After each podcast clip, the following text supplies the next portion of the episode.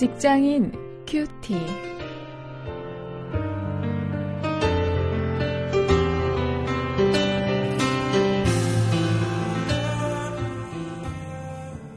여러분 안녕하십니까? 9월 2일 오늘 고린도전서 1장 18절부터 31절까지의 말씀을 가지고 십자가의 도라는 제목으로 복음을 주제로 해서 말씀을 묵상하겠습니다.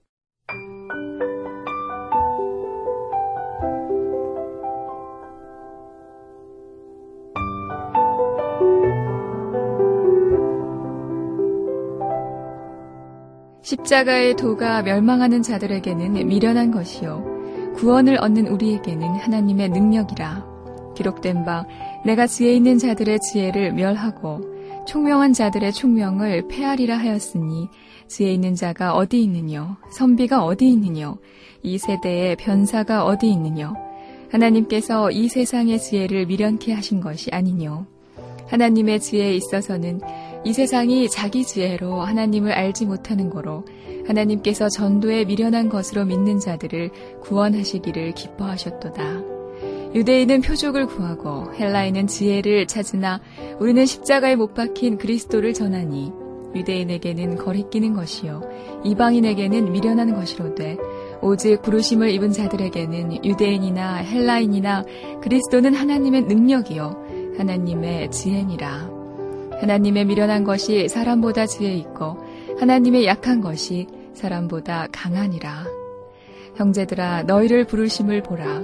육체를 따라 지혜 있는 자가 많지 아니하며 능한 자가 많지 아니하며 문벌 좋은 자가 많지 아니하도다. 그러나 하나님께서 세상에 미련한 것들을 택하사 지혜 있는 자들을 부끄럽게 하려 하시고 세상에 약한 것들을 택하사 강한 것들을 부끄럽게 하려 하시며 하나님께서 세상에 천한 것들과 멸시받는 것들과 없는 것들을 택하사 있는 것들을 폐하려 하시나니 이는 아무 육체라도 하나님 앞에서 자랑하지 못하게 하려 하심이라.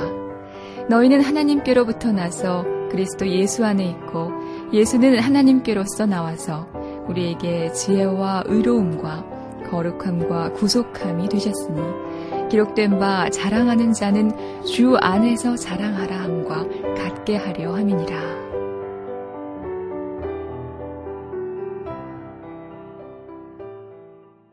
제가 언젠가도 소개해드린 적이 있는데 여러분도 많은 분들이 보셨을 것입니다. 쇼생크 탈출이라는 영화에 보면은요. 거기에 이 쇼생크 감옥의 소장이 나오죠. 이 소장은 그의 이 옷에 이 십자가를 작은 십자가를 붙이고 있습니다. 아, 그리고 늘 성경 구절을 이 암송하고 다닐 정도로 이 해박한 성경 지식을 가지고 있습니다. 그런데 그가 하는 짓을 보면 어, 정말 이 그리스도인답지 않은 그런 모습을 여러분 잘 보았을 것입니다. 어, 오늘 우리도 이 십자가를 이 그리스도인의 이 표식으로 어, 생각을 하는데 이 십자가가 과연 어떤 의미가 있는 것입니까? 그것을 오늘 말씀을 통해서 한번 생각해 보겠습니다. 이 유대인들이 표적 구하기를 좋아한다는 것은 이미 예수님이 입증을 해 주셨습니다. 마태복음 16장에 보면 이 유대인들은 표적 구하기를 좋아한다고 예수님이 말씀을 하십니다. 그리고 또 헬라인들은 지혜를 숭상해서 궤변을 일삼았습니다. 아, 그러나 사도 바울은 이야기합니다. 그리스도인들은 십자가에 못 박힌 그리스도를 전한다고 이야기합니다. 세상적인 표적이나 지혜와는 거리가 먼 그리스도로 인해서 구원을 얻은 이 복된 소식을 전하는 것입니다.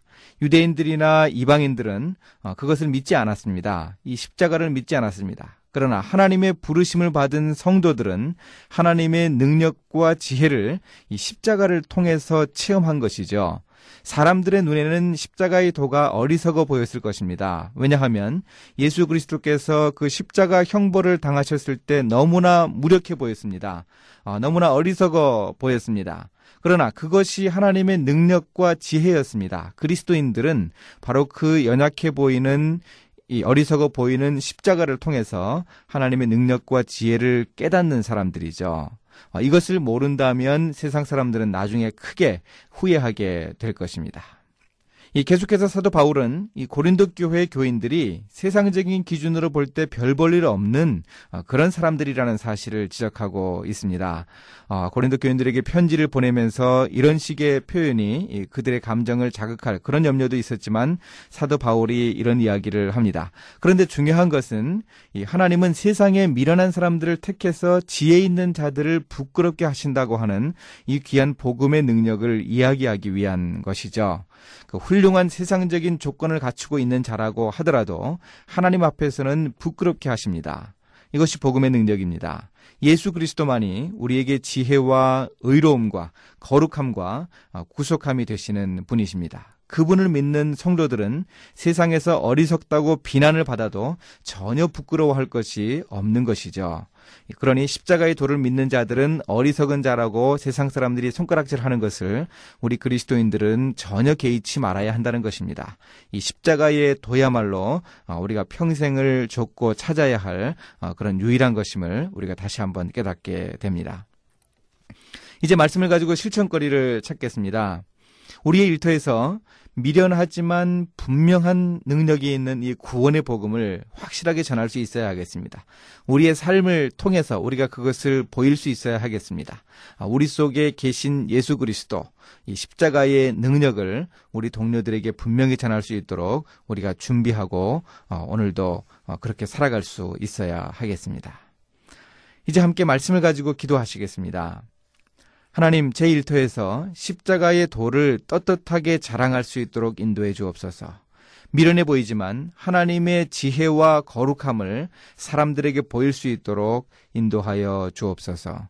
예수님의 이름으로 기도했습니다. 아멘.